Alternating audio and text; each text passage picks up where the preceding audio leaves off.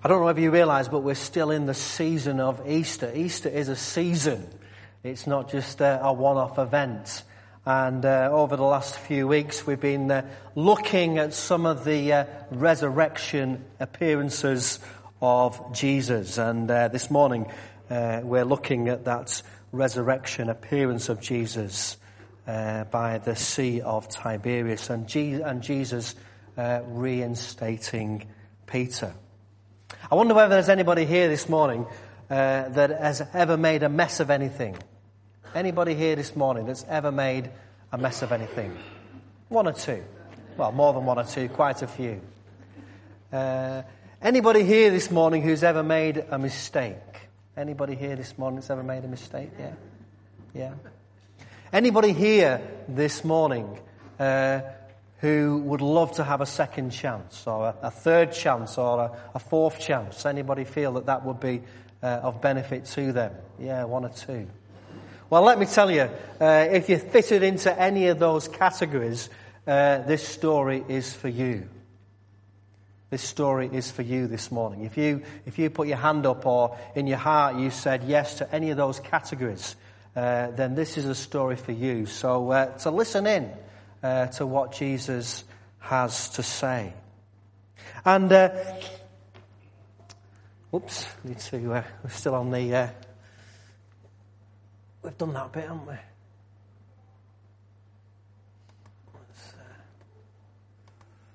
Uh, okay. Okay, so uh, so after the miraculous catch of fish that uh, that we saw, uh, Jesus uh, he calls Peter to one side and, uh, and he wants to have a word with him.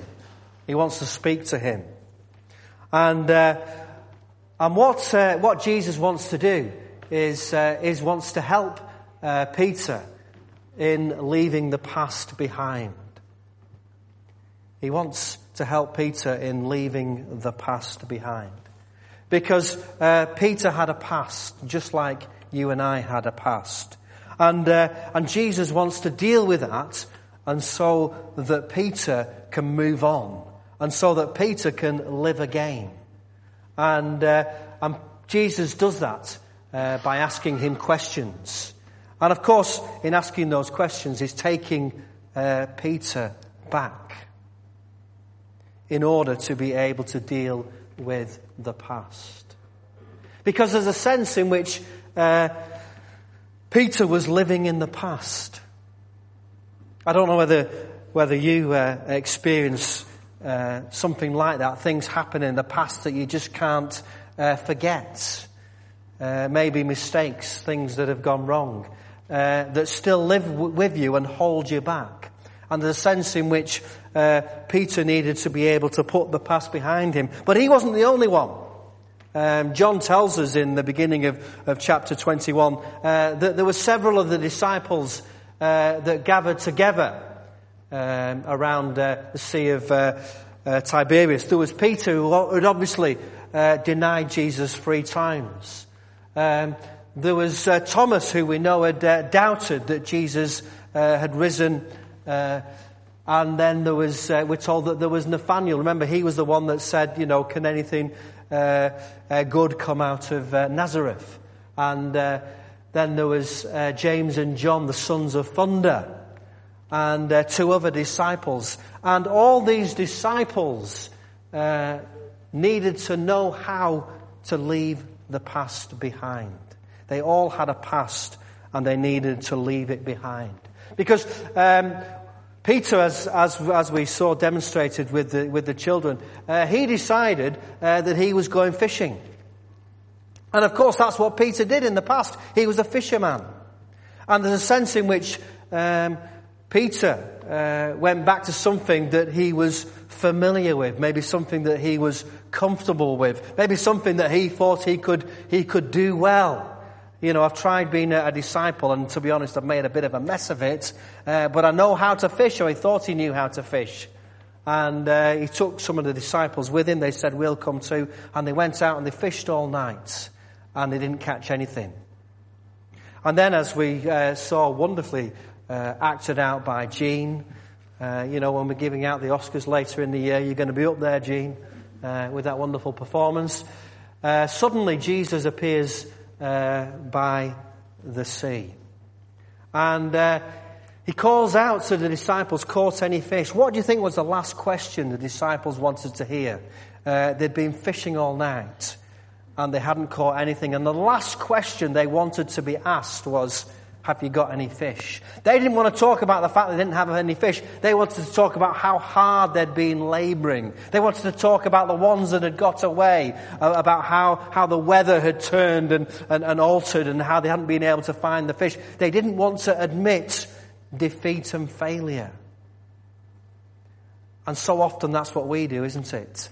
Uh, there, are questions that we don't want to be asked about us. There are questions that we, we fear people asking because it opens up inside us things that we don't want to have opened up. We want to keep it buried down. Well, remember that Jesus is going to be helping Peter uh, to leave the past behind him. And uh, the disciples say no. And of course, that's the first step, isn't it? Admitting, no, we haven't caught anything. One of the first uh, steps that we can take uh, in dealing with failure and, and, hurts and things is just admitting what's happened and being honest and uh, not pretending um, that things aren't as they are.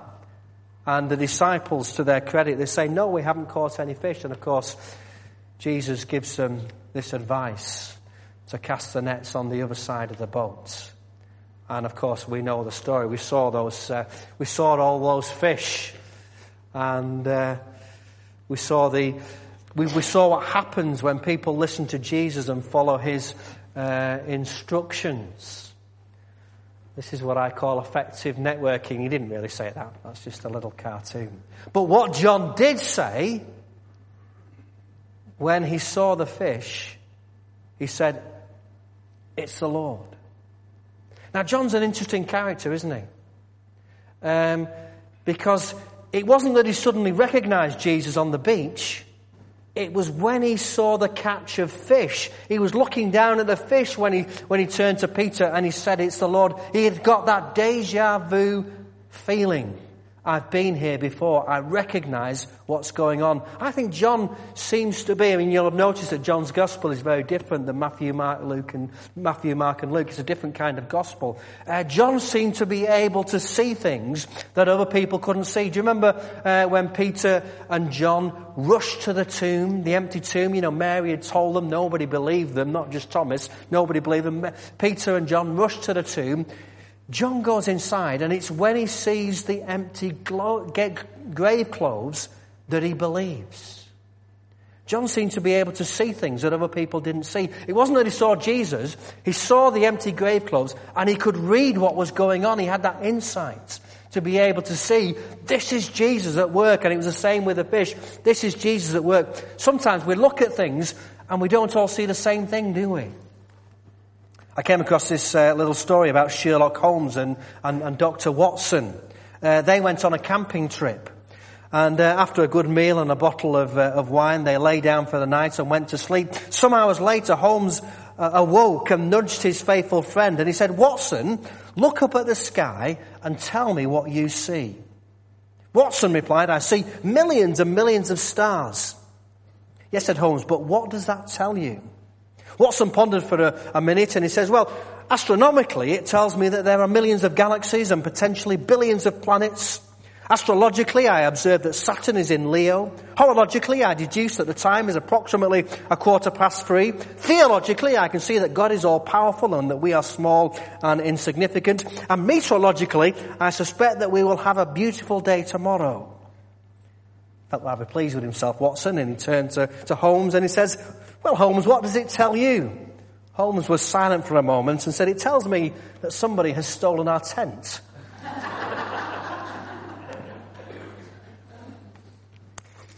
we can look at an event, we can look at something, and we might not all see the same thing. John looks at the fish and he says straight away, It's the Lord. I wonder whether we have that capacity to recognize when Jesus is at work. Because, like uh, many of the disciples, um, we believe or we doubt that Jesus is risen and alive, but can we recognize Jesus at work in the world? Do we see things and we say, it's Jesus, it's the Lord? because we recognize that Jesus is in this. I guess some of us have that capacity, that capability, like John. He recognized that Jesus was alive because he saw the catch. They'd been there before. It brought something back into his mind.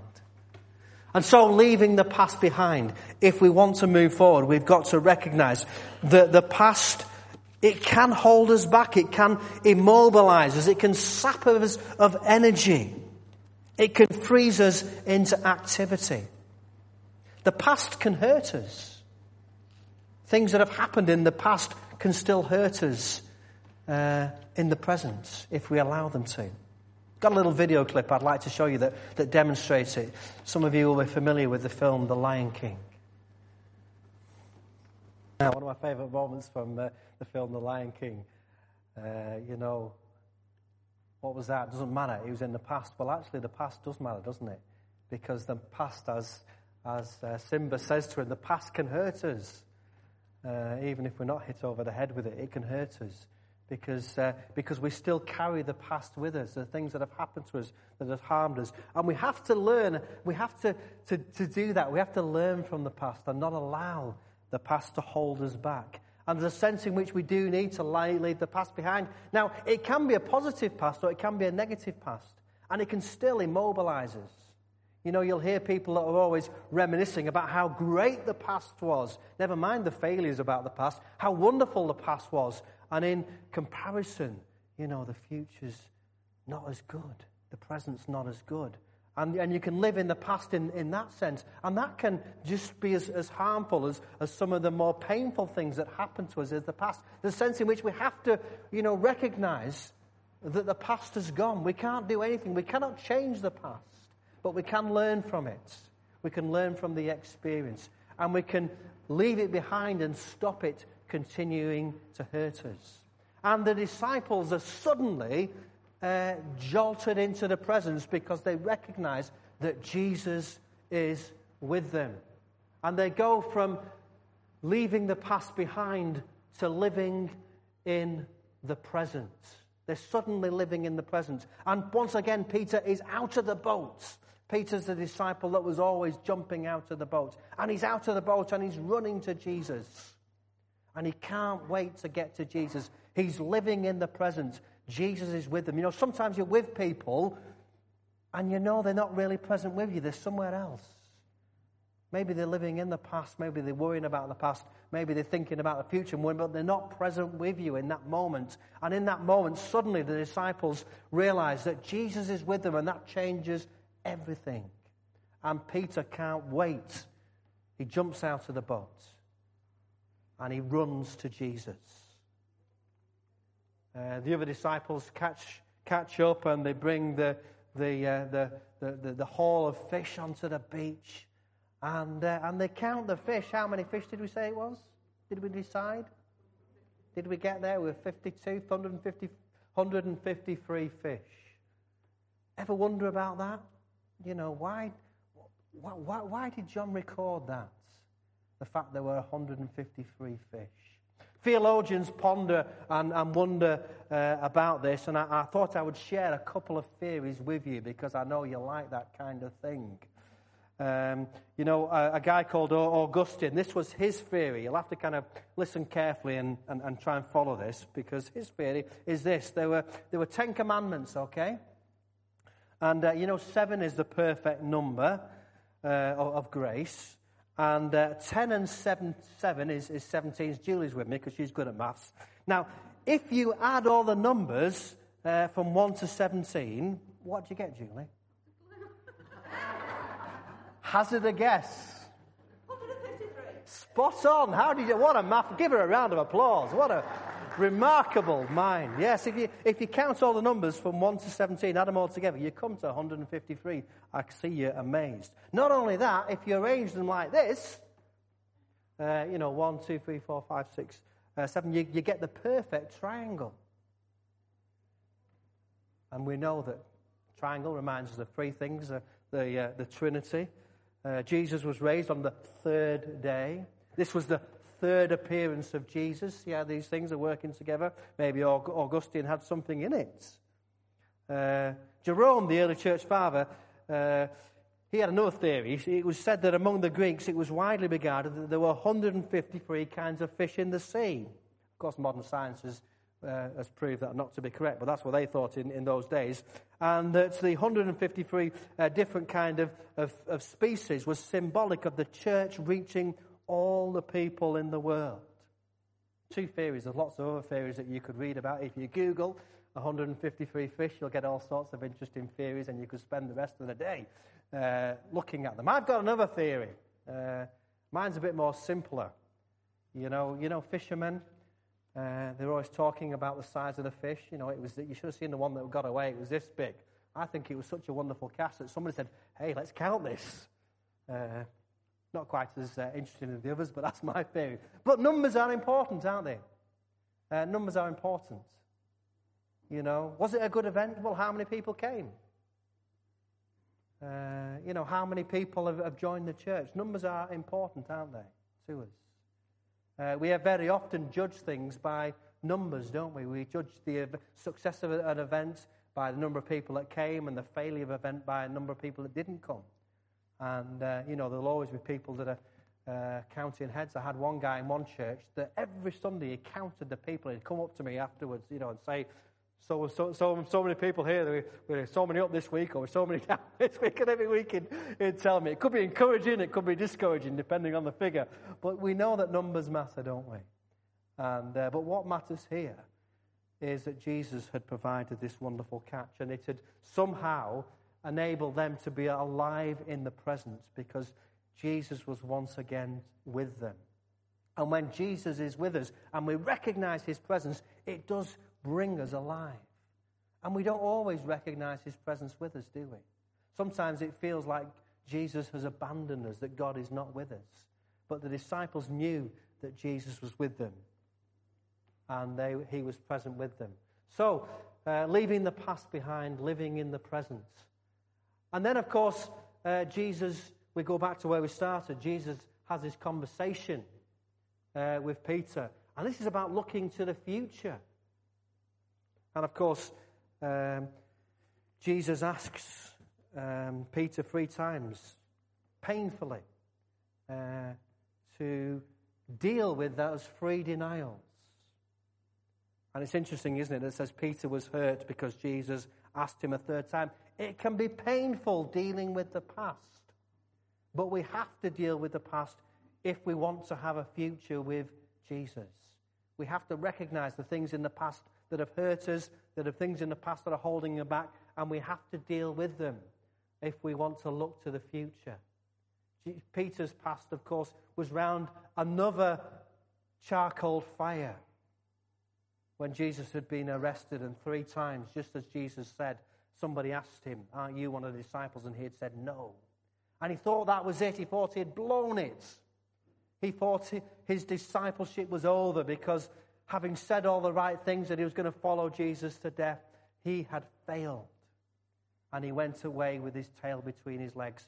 And Jesus comes and he pulls him to one side. But there's been other clues, hasn't there? There's been other clues uh, if Peter had been on the ball that it wasn't over. Because do you remember um, in, uh, in, in Mark's gospel when Mark talks about the resurrection and he has the angel appearing and saying, He has risen, he's not here. See the place where they laid him, but go and tell his disciples and Peter. Go and tell his disciples and Peter. Actually highlights Peter. uh, Max Lucado in his book, No Wonder They Call Him Savior, uh, picks out on this and he talks about this, this and he says, What a line! It's as if heaven had watched Peter fall and it's if all heaven wanted to help him back up again. Be sure and tell Peter he's not left out. Tell him that one failure does not make a flop. Phew, no wonder they call it the gospel of the second. There always been hints and clues that it wasn't over for Peter. Tell the disciples and Peter. It ain't over. You're still included. There's still a place for you. Maybe some people need to hear that this morning. Uh, it isn't over. Uh, God hasn't finished with you. He's still got a plan for you. He's still got a future for you. Past failures are not final. uh, as long as we're able to leave the past behind and live in the present and look to the future. Um, Michael Card, more famous for his singing than his writing, wrote a book about Peter. And interestingly, you know, Jesus gave uh, Peter the name the rock and said, On this rock I will build this church. And we tend to think of rock as being something solid. And it's interesting that he gives uh, the title, A Fragile Stone, the emotional life of Peter. And he says this about Simon Peter. He says, Now he understands that his position of leadership is founded not on his strength but on his brokenness. Peter's position of leadership is going to be founded not on his strength, but on the fact that he was a broken man. And yet, Jesus could still use him. He'd reached that point where he realized on his own he couldn't do it. He couldn't cope. You know, sometimes people say, don't they? You know, I can't cope anymore. I can't manage. And we see that as a negative thing, but we can actually turn it around on its head and say, well, when you reach that point of, of realizing that you can't cope on your own, it's then that God can do something because you realize that you need somebody else. And Peter was a broken man, and yet Jesus calls him alongside, speaks those words to him. And Peter can be sure that his leadership's not going to be founded on his strength, but on his brokenness, the fact that he was broken and Jesus can use broken people. So if you're here this morning and you feel broken, you know, Jesus can still use you. Jesus can still use you. Looking to the future, uh, Rob Bell, a friend of Lund Baptist Church, some of us went to uh, hear him uh, a couple of weeks ago in Manchester. He says in his new book, what we talk about when we talk about God, he says, and so when I'm talking about God, I'm talking about a Jesus who invites us to embrace our weakness and doubt and anger and whatever pain and helplessness we're carrying around, offering it up in all its mystery to God, trusting that in the same way that Jesus' offering of his body and blood brings us new life, this present pain and brokenness can also be turned into something new. When we have something that's broken, very often we throw it away. What Jesus does is he puts the pieces back together. And he can use us. And it's that same idea of something new coming out of something that's been broken. Sometimes we have to be broken before God can use us because if we think we can do it on our, in our own strength, in our own abilities, um, we're, not, we're not going to be able to. It's only when God breaks us that He can then use us. Looking to the future. And notice the question and the way it's phrased. Simon, son of John, gives him his full title. You know, when do we, when, when do we give people their full titles? When do we do that? Well, we do it at very significant events, don't we? We do it at weddings. I've got my tongue tied up in all sorts of places with people with unusual middle names and, uh, and people with four to five names in, in the wedding. But we use people's full titles, don't we? We use people's full titles in important occasions. And what Jesus is doing here is he's not just reinstating Peter, he's recommissioning Peter. He's calling him again and he's using that full title because this is a significant moment in his life. And he says, Simon, son of John. And then what's the question that he asks him? Do you truly love me? That's what Jesus is interested in. We think we, we come to, to God and to church with all the baggage and uh, we think that God's waiting to hit us over the head and, and, to, and, and when we, we feel awful about ourselves. And the question that Jesus asks us is, do you still love me? That's what Jesus is interested in. Simon, son of John, do you love me? He asks him three times. Do you still love me? And each time Peter responds, yes, you know I do. If you love Jesus, God can use you. If you can say yes to that question, then God can use you. Whether you're broken, whether you, you feel that you've got no gifts or abilities, whether you look and notice Peter, uh, he's quick to look at John and says, what about him? We spend a lot of time, don't we, comparing ourselves with other people and very often we look at other people and think, oh, if only I could have their life. If only I could be like them. If only I had their gifts. If only I had their money. Um, Jesus is just interested. Do you love me? Simon, son of John, do you love me? And his leadership, Peter's going to, Jesus is going to build his church on this broken man, this fragile stone, because he is broken, but because he still loves Jesus. And however broken we are, however the past affects us, we can leave it behind. If we, like Peter, can say, Yes, you know that I love you, even though this, that, and the other. And Peter is reinstated, and Jesus says, Follow me which of course was his original call by the sea, by the Lake of Galilee. The first thing, the first time Peter met Jesus, that's what Jesus said. Leave your nets and follow me. And Peter did in all his enthusiasm. And uh, put his foot in it and made a mess of it so many times. And Jesus comes alongside him, reinstates him, and says, I still give you that call to follow me. And hear that call this morning because Jesus wants you to follow him in your brokenness, in your hurt, in your pain. And Jesus can help you leave that behind. It isn't that the past still isn't going to hurt us, but with Jesus we have a future. Peter's future wasn't that bright, to be honest.